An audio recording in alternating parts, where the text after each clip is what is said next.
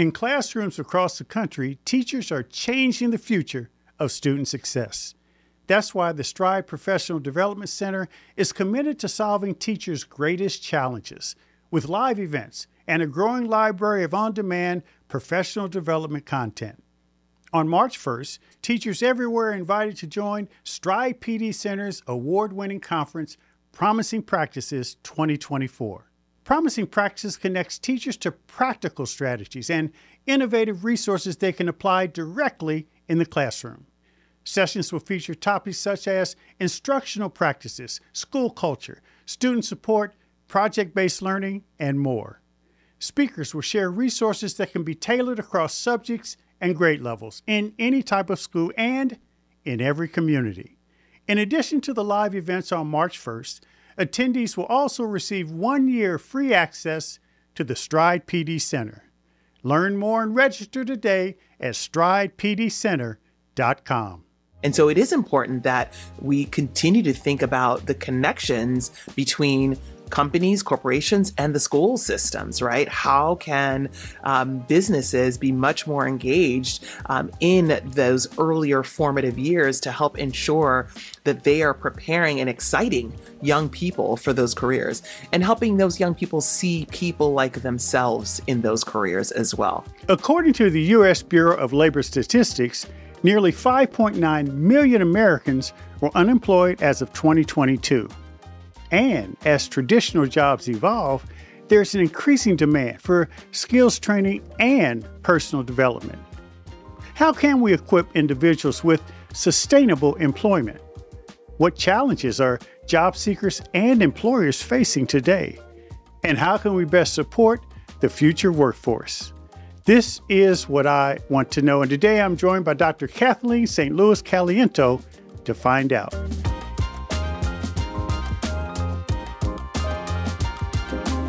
Dr. Kathleen St. Louis Caliento is the president and CEO of Cara Collective, a workforce development organization dedicated to transforming the lives of individuals affected by poverty and also promoting a more inclusive economy. She joins us today to discuss how we can best support the future workforce. Kathleen, welcome to the show. Thank you so much for having me, Kevin. You know, we're really going to have a an important conversation to talk about workforce development. Uh, I also want to get into the nexus of workforce development and education. But before we do all that, and before we talk about your your group, um, I want to talk about you and how you got into this work. Uh, when people decide that they want to get into this space of helping other folks, get gainful employment and and develop the skills necessary for that. That's kind of a unique space. So talk a little bit about your journey. Sure, absolutely. Thank you. And you know, when I share a little bit of my journey, I think it won't be as surprising that I am where I am daughter of Haitian immigrants. Uh, so my parents immigrated from Haiti to New York City uh, in the late 60s, as er- most immigrants do, in search for better opportunity, American dream, and all of that. Um, but unfortunately, as many immigrants do, they faced a lot, lot of uphill barriers and roadblocks to their own success and empowerment, economic empowerment here in the United States. Um, they found trouble. They found trouble navigating the education system um, while they were themselves very educated. Had a hard time finding work. My father had to work as a cab driver for a long time. Um, eventually, uh, finally became recognized and uh, through his work as a physician here in the United States, and my mother as a nurse. But it was a, it was a, it was an uphill battle for them for sure. Um, and I also think about the fact that they, they, didn't even know necessarily how to help us navigate the, their mm. children navigate the education system um, and think about necessarily where and how to achieve our highest dreams, right? They knew education was important. They said it. And so we knew that education was important as we, when we were young.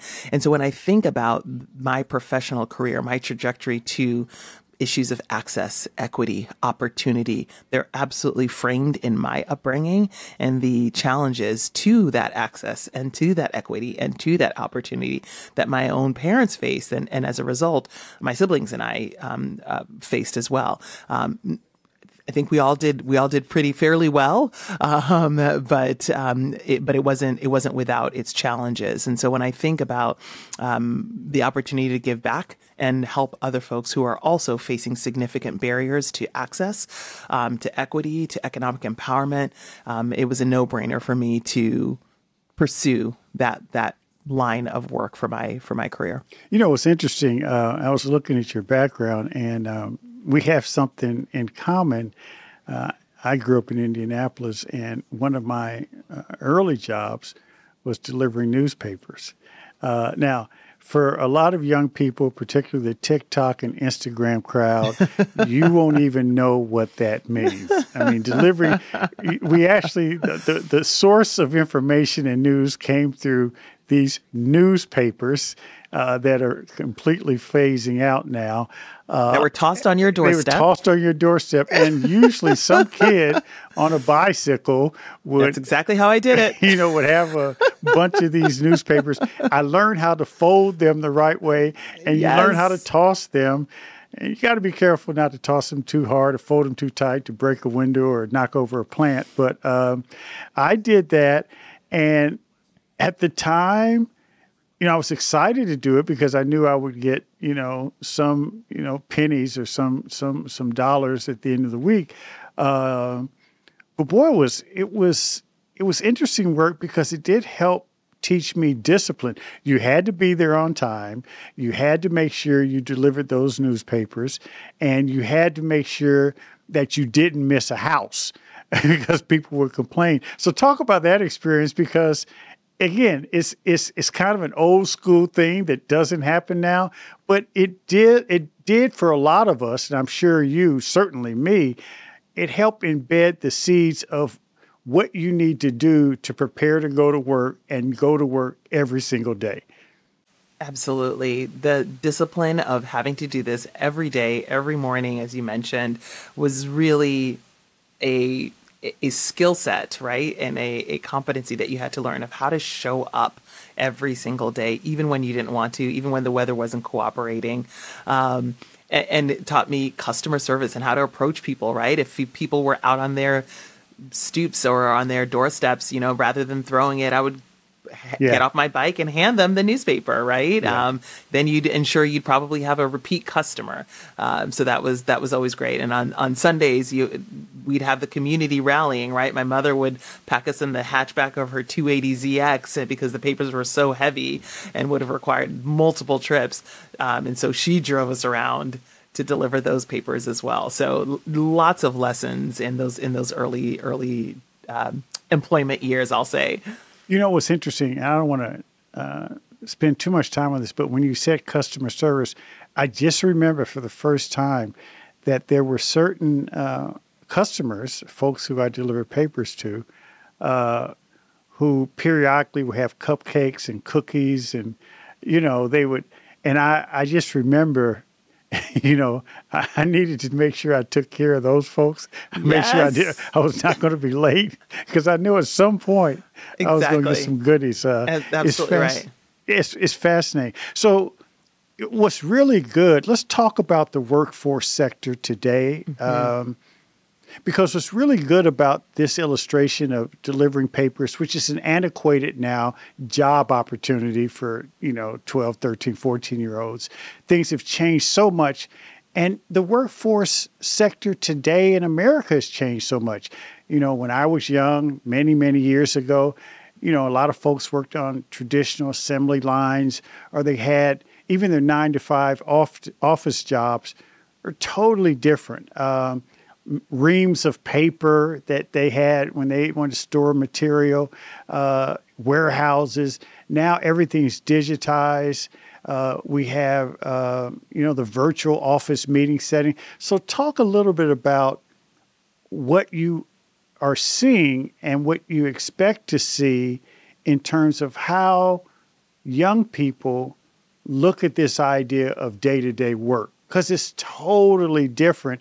And the thing is, Kathleen, my experience is many of the radical changes in the workforce world have really taken place in the last 10 or 15 years. That's right. And, and, and I think even more so accelerated by the global pandemic uh, yes. over the last over the last uh, few years, and I, I couldn't agree with you more in in that the workforce landscape has changed pretty significantly.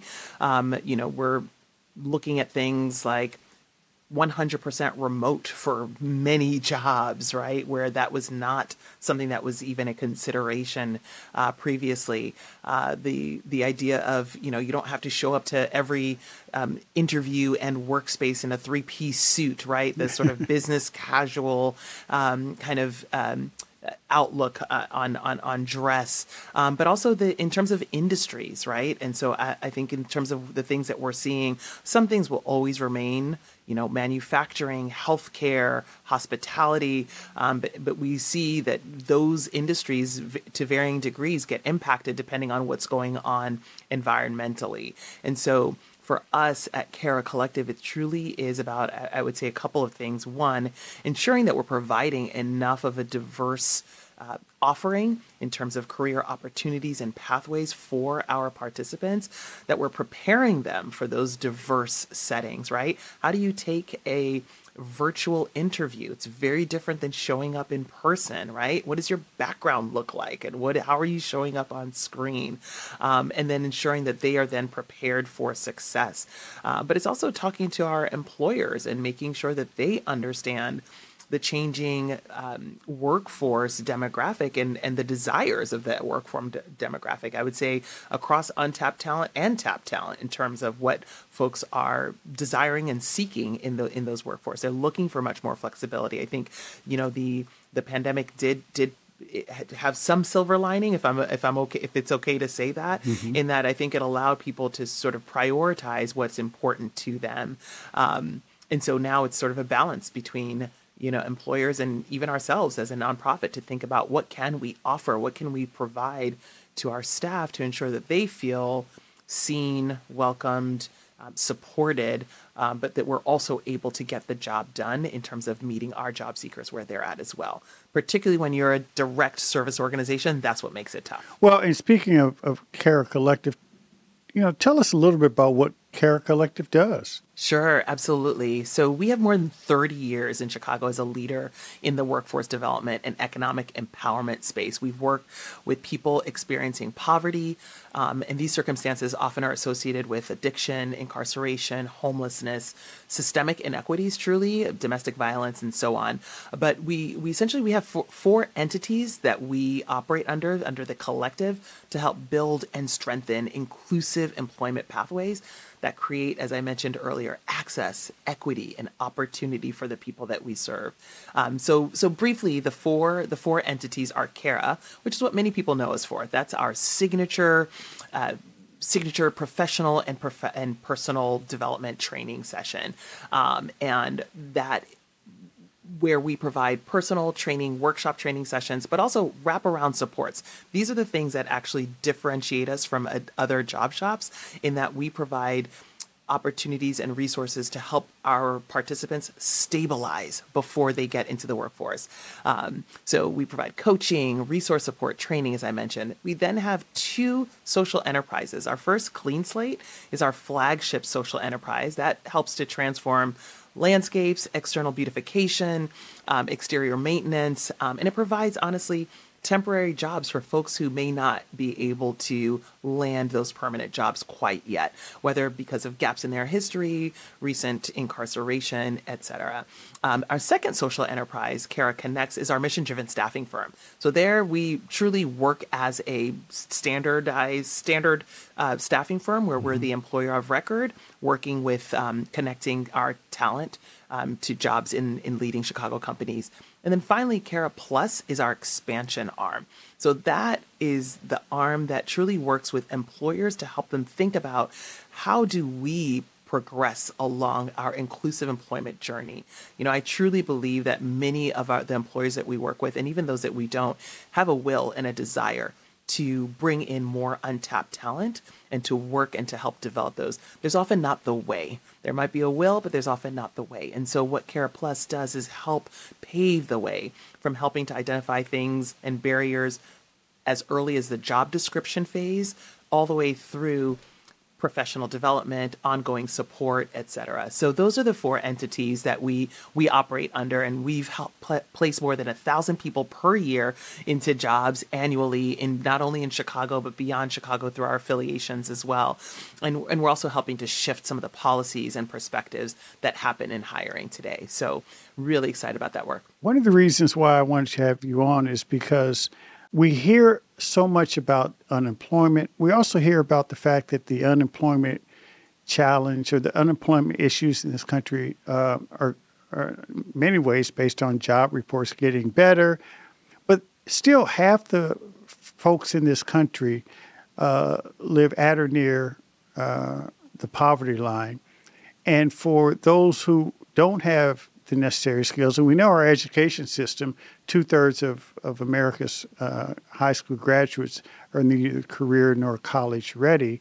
So we know that there is a growing number of, of, of the population out there that is not ready to enter the workforce. And I remember years ago when I was a public official in DC, I worked with several members of the clergy, and we developed uh, something similar to what you're doing on a small scale in in, in my uh, councilmatic ward. Uh, and we called them grace jobs, where we would work on, you know, with employers on training folks to get them the skills they needed, and then, you know, at the, you know, the Safeway or here was the Giant uh, supermarket, uh, we had certain employers who would you know the utility companies who would volunteer or, or designate a handful of jobs. So every year we knew that we could place you know a few hundred folks into these jobs, even though some of them may have come from the criminal justice system, may may not have you know the, the certification, but we're developing skills while at the same time, as you said, you know, providing some many staffing support to get them placed. And we had employers who were committed to that. Uh, don't you see that there's, with technology increasing and the fact that you have to have significant, you have to be significantly digitized to have a, a strong job. Uh, and don't you see that there's some tension there in getting people up to the skill level they need to be and having employers willing to work with you. Talk a little bit about that because I still see that as a huge potential gap. Absolutely. And I couldn't agree with you more. We are seeing many more roles that uh, require access to and an understanding of technology, um, digital roles, et cetera. And so, what we've done, even here at Cara Collective, as an example, there was a, a program that started off in just one of our co location spaces in Belmont Cragin, working with Northwest Center. And we had offered to the residents and participants that we were working with in that neighborhood, and that community, um, digital literacy services. And what our amazing uh, chief program officer realized is this is actually something that is needed and required by all of our participants, knowing and recognizing the role that it plays in many jobs. And so that is now a permanent piece of all of our programming that we provide to all of our all of our um, participants and job seekers. The other thing that I'll say too is we also recognize that many of our job seekers have not traditionally or historically had access to tech careers. Yeah. And so we are starting to work with organizations to think about how do we train and prepare our job seekers for positions in those careers that we know can pay upwards of six figures. And so allowing them the opportunity and that access to say, you can do this and here's a pathway for you to get there is something that we're we're deeply committed to and we're excited about about growing. One exciting thing also is the fact that schools are slowly but surely recognizing that uh, skill development is an essential part, uh, should be an essential part of their offerings. Many schools are putting together career academies, you know, uh, school to career uh, relationships with various employers.